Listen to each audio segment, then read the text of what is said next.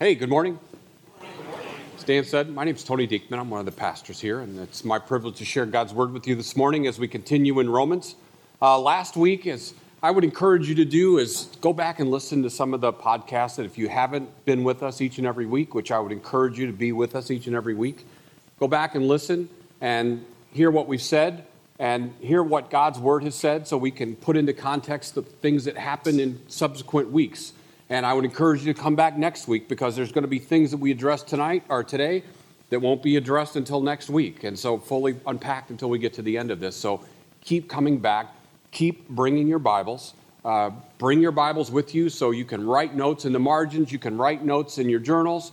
Bring your Bibles with you, whether in written form, in paper form, or in your digital form. We encourage you to bring your Bibles. Like Peter said, I'm going to remind you of the things you know until I don't have any breath left in this body. I'm going to continue to remind you of those things. And we're going to continue to say to you, bring your Bibles with you to church. So, as we begin today, just a couple of things I want to get to. Last week, Dan introduced us to this term justification. If you weren't here, it's a word that means being declared righteous. It's a way that put it is, as Dan put it last week, just as if I'd never sinned. That's the way God declares us. God has, through the work of His Son, giving us faith, declared us righteous, has justified us before God. And on your sermon notes card, there is that definition at the top. So if you weren't here last week, you can refer to it.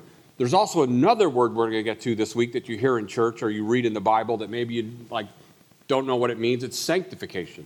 And sometimes we get these two words kind of like intermingled and we don't really know what sanctification means.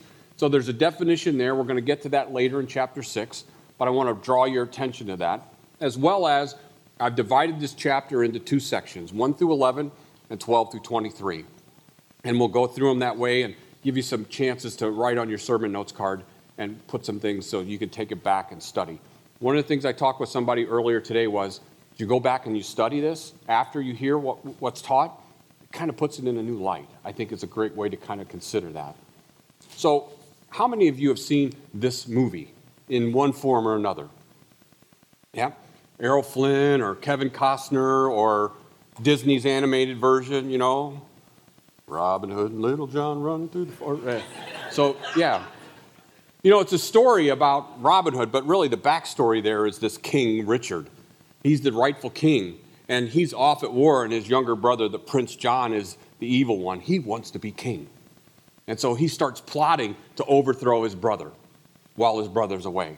And you've got this re- rebel, Robin Hood, who's trying to prevent him from exercising his power. But you see it all throughout movies. You see it in TV series like Games of Thrones, right? It's, it's, it's this idea that somebody wants to be king. There is a rightful heir to the throne, but who is it? Everybody's claiming it. So there's all these usurpers, is the word.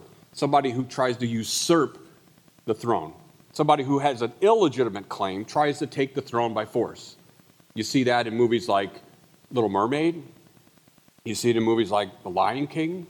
And maybe you're starting to think of other movies where you see this kind of character. It's usually this usurper, some evil character that's trying to overthrow the rightful good king. You see that in Scripture. You see it in the life of David, King David, whose own son Absalom decides he wants to be king while his father's still alive. And so he plots to overthrow his father. But it goes even further back, it goes all the way back to the beginning. Because there's the one true king, God, and his usurper is Satan, we're told. Once an angel decided, I want to be king, I want to be God. And he puts his plan into motion. And he comes into the garden and he tells man, Guess what? You could be king. You could be like God. When really what he's saying is, if you usurp God's power, you'll give me more authority, and then I can be king. The promise was never that you could be king, the promise was that he could be king. And so we see this usurpation all throughout the Bible, and we see it in our own lives. We see that in our own character, in our own like sinful self, right? We see this like, I could do that better. I have no idea why my boss would do something idiotic like that, but I know I could do it better. I don't know why my parents have these rules. I know better. I don't know what my wife was thinking. I know better, right? We're always trying to usurp the authority of someone else. And so that's sort of in our character, and we see that. And Paul's pointing it out here in this text, saying, we've been justified, but there's still this like old self. There's still this part of us that wants to usurp that authority. And he's saying, that's crazy. We don't, we're not that person anymore. We've been set free from that. And that's what he's going to talk about today. Before we get there, would you pray with me as we begin? Father in heaven, you are the true King. As we just sang, the King of our hearts. Not just figuratively, but literally, the King of our heart. Father, we ask you this morning that you would mold us and shape us. You would mold and shape our hearts. That you would teach us to follow. Father, I pray that the words of my mouth and the meditation of all the hearts assembled here would be truly pleasing in your sight, our God, our rescuer, our Redeemer.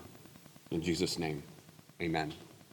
Well, again, turn to Romans chapter 6, and I'm using the ESV version as I read to you this morning. Paul begins in verse 1. He says, What shall we say then? What is he talking about? He's actually going back and referring to other things that he said earlier in the book. In uh, chapter 3, verse 8, chapter 5, verse 20, he asks this same question that he begins to ask Are we to continue to sin that grace may abound? By no means. Can we who died to sin live in it any longer? He goes back and addresses that same question and he says, It makes no sense for us. It makes absolutely no sense for us to go back and be something that we're not anymore. He asked the question sort of rhetorically, but he's going to go from this point on and explain the evidence of why that's true. But to give you some context about what Paul is talking about, because it can be sort of ambiguous when you read the English, what he's saying.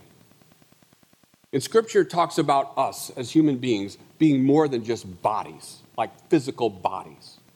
That we have this soul, we also have this spirit, that we're not just the physical body. You know, I heard it once said that we're not, we don't have a soul, right? We are a soul, but we have a body. When, ta- when Paul talks about you and I, or us, or we in some regards, he's talking about our souls, our spirits inside of us, not about our physical bodies. He separates those. As we know, he separates those. And so, in some regards, he talks to us about our spirit and our soul. In other regards, he's talking to us about our physical presence here. And here he's saying, What shall we say? Are we to continue in sin that grace may abound? He's talking about our whole self. But no means, how can we, meaning our spirit and our soul, who have died to sin, still live in it? Differentiation. He goes on. Do you not know that all of us who have been baptized into Christ, Jesus, were baptized into his death? We were buried therefore with him by baptism into death, in order that just as Christ was raised from the dead by the glory of the Father, we too might walk in newness of life. Paul says, Do you not know that all of us who've been baptized into Christ Jesus were baptized into his death? He says, literally, our spirit, our souls have been baptized into death. We have died that part of us was crucified on the cross with Jesus. And in the waters of our baptism, there was this great exchange that happens. When Jesus was baptized in the Jordan River, sinless, he goes down into the water and he comes back up, and the Spirit of God descends upon him. Figuratively speaking, think about that water where all of these people have been baptized for repentance by John. And now Jesus goes down into the water sinless and is buried in our sin in the water. And comes and is raised to life out of the grave to new life. When we are baptized, there's this great exchange. We go down into the water, our sin remains in the grave as it's been put to death by Christ. And we emerge from the water sinless, righteous, in our soul and our spirit. God has declared us so. In baptism, the gospel is preached. Remember in Paul chapter or Paul, Romans chapter 1, 16? The gospel is the power of God into salvation. And we taught that it's the gospel when it's proclaimed, when it is heard, that wrenches the heart. and takes hold of the heart and produces faith, and at the same time produces the righteousness of Christ, and at the very same time gives us a new life, a new spirit, a new soul. No longer the old soul, no longer under sin. Literally, it has been crucified with Christ. It is dead to sin. Literally. It's easy to see when we talk about the physical body being dead. You would never talk about the physical body dead actually living again, or walking, or feeling anything. You could poke it, you could prod the physical body, and there would be no reaction. Paul's saying the same things happen in your spirit and your soul. The very same thing. It is no longer the same. He goes on to say that we too might walk in this newness of life, this new spirit, just as Jesus was raised. We too might walk in this new creation that he has given us. He says it a little bit clearer in Titus chapter 3 verse 5. He says, "He saved us." Remember, it's he who saved us. Not because of works done by us in righteousness. Remember, there's nothing good in us, nothing. God has given us his righteousness and declared us righteous. And he's even saying that even the works that we do as righteous don't save us. They never will. It's only the work of Jesus Christ, according to his own mercy by the washing of regeneration and renewal of the Holy Spirit. That word washing there is that baptism. That is through baptism that we're regenerated. That word, regeneration, in the Greek means literally be born again. That's what that word means. Through baptism, we are born again new, in our spirit and our soul, completely new. And renewal. word there means new life. You've been baptized, born again into a new life, not just in the future, but now, in your spirit and soul. No longer a slave to sin. The sin no longer has power over your spirit and soul. Completely new creation. Remember when Nicodemus comes and talks to Jesus, Jesus says this to Nicodemus. He says, Very truly, I tell you, no one can see the kingdom of God unless they're born again. And Nicodemus is thinking again of our physical bodies. He's saying, How's that possible? Am I to re enter my mom's womb and then be born again? And Jesus says this to him He says, Very truly, I tell you, no one can enter the kingdom of God unless they are born of water and of spirit. If they are washed, regenerated, and renewed by God.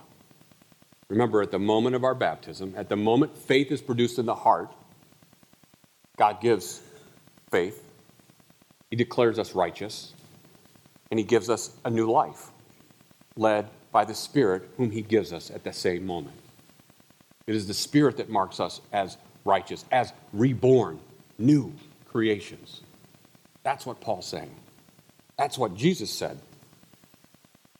And Paul says it a little bit different in 2 Corinthians, where he says, Therefore, if anyone is in Christ, if anyone believes in Christ, if anyone has been baptized in his name, have been given faith, the new creation has come. Not will come, but has come.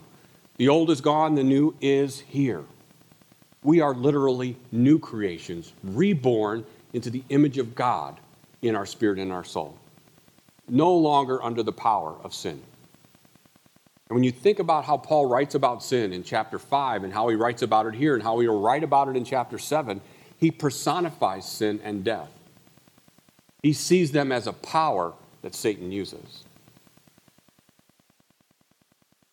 Sin, not just the sins we commit, but sin that enters the world through the transgression of Adam, brought with it death.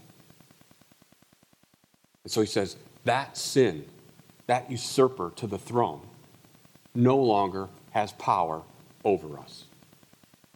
He's been defeated that doesn't mean that we won't wrestle with the tyrant again, and he'll get to that more in chapter 7 and chapter 8.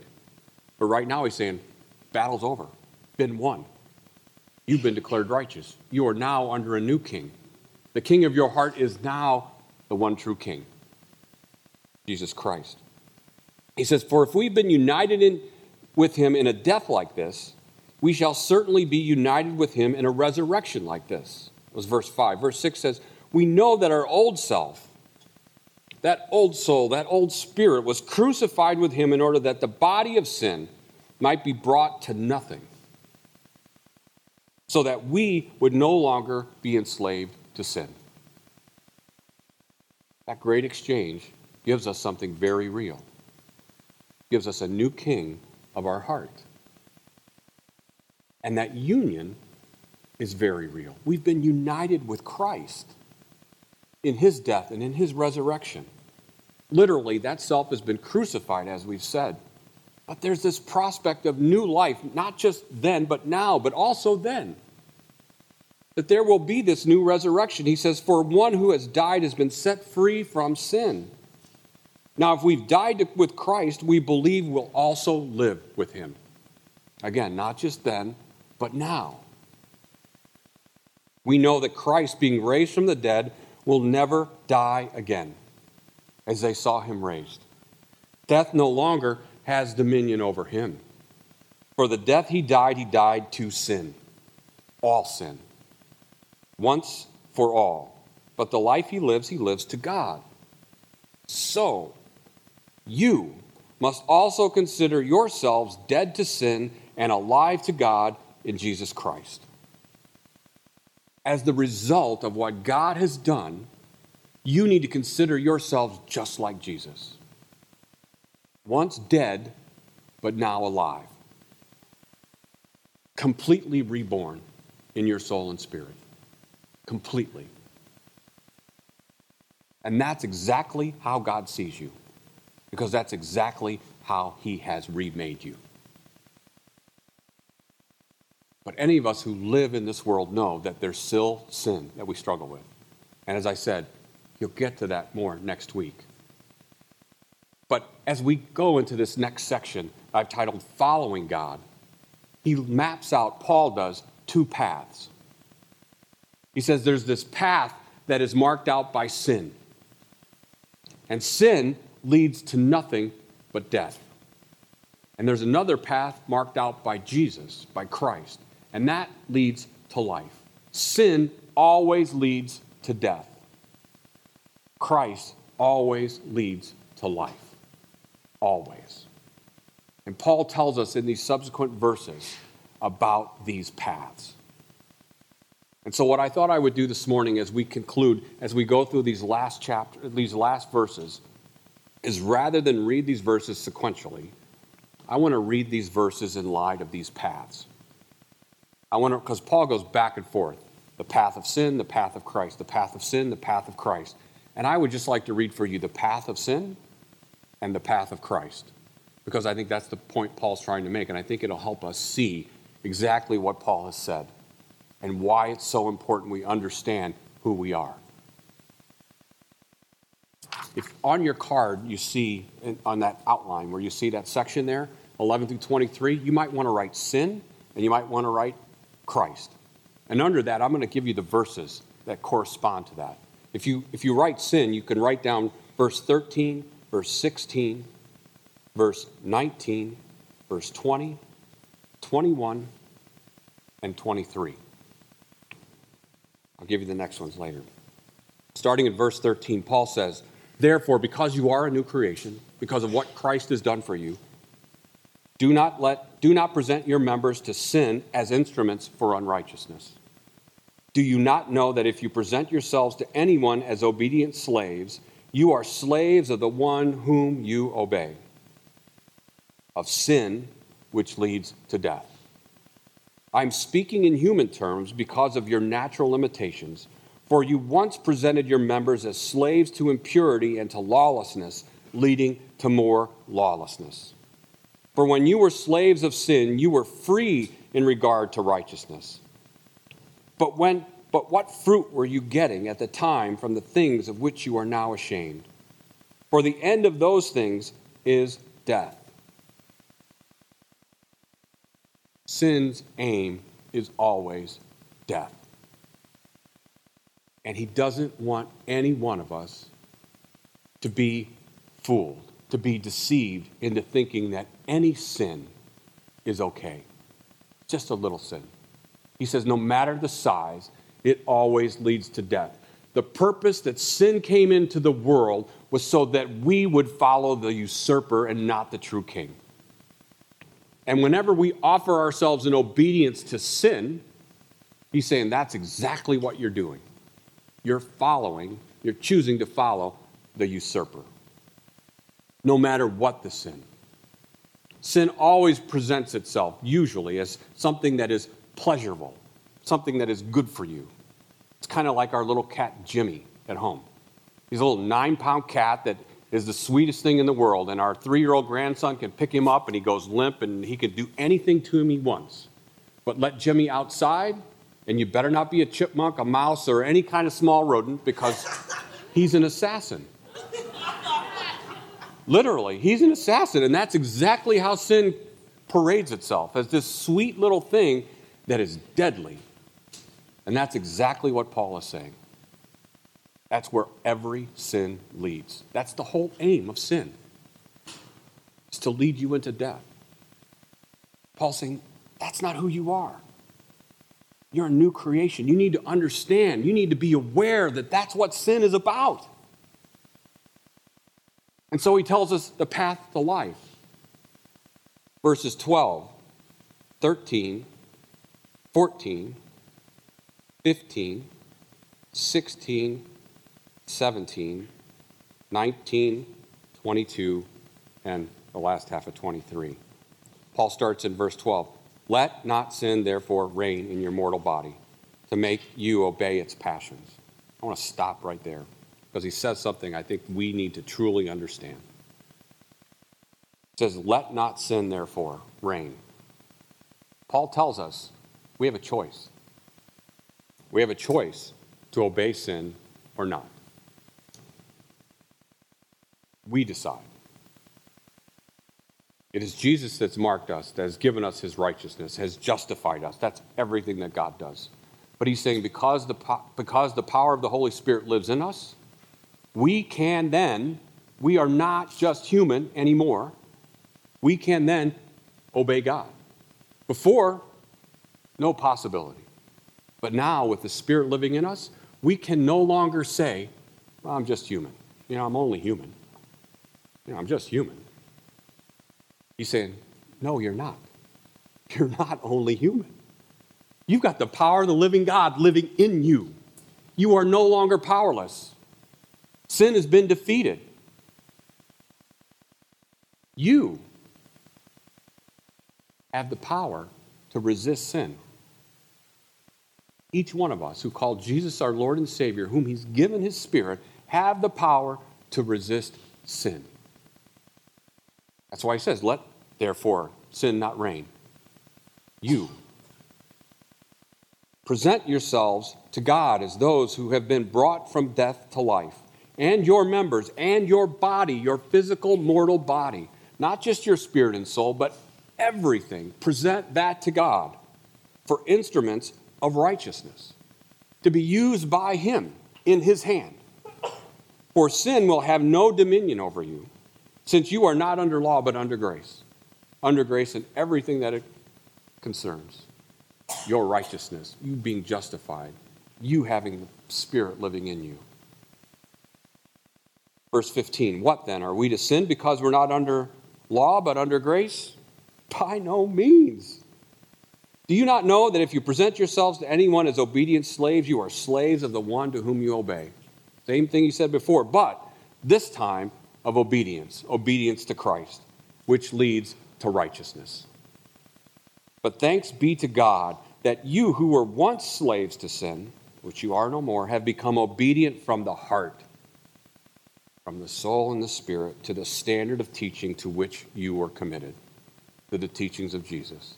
As we'll hear later, Jesus' command to go and baptize, but to teach those baptized to obey everything that Jesus taught. That's the teaching. That's the life that Jesus promises, to which you are committed. And having been set free from sin, have become slaves of righteousness. So now, present your members as slaves to righteousness, leading to sanctification, your entire body, and there's that word sanctification. Here's the way I would define it this morning the spiritual growth that follows justification, the looking, the living, the loving more like Jesus. Paul says, present yourselves, offer yourselves, your whole body, as slaves to righteousness, leading to sanctification. We will not truly be fully sanctified until this life is over, until we're with Jesus. But until in the meantime, his work in us is to make us look, live, and love more like Jesus. As we cooperate with the Spirit, as we seek to offer ourselves to Him, He changes us in our physical bodies. He's completely changed us in our inner being, but our outward being is being changed and offered to Him. Kill off this old man, as we'll learn in subsequent chapters, and offer our bodies, not just our spirit and our soul, but our whole being to Him, to be used by Him. But now that you have been set free from sin, and have become slaves of God, the fruit you get leads to sanctification and its end, eternal life. The free gift of God is eternal life in Christ Jesus our Lord. Before, the works of sin led to shame.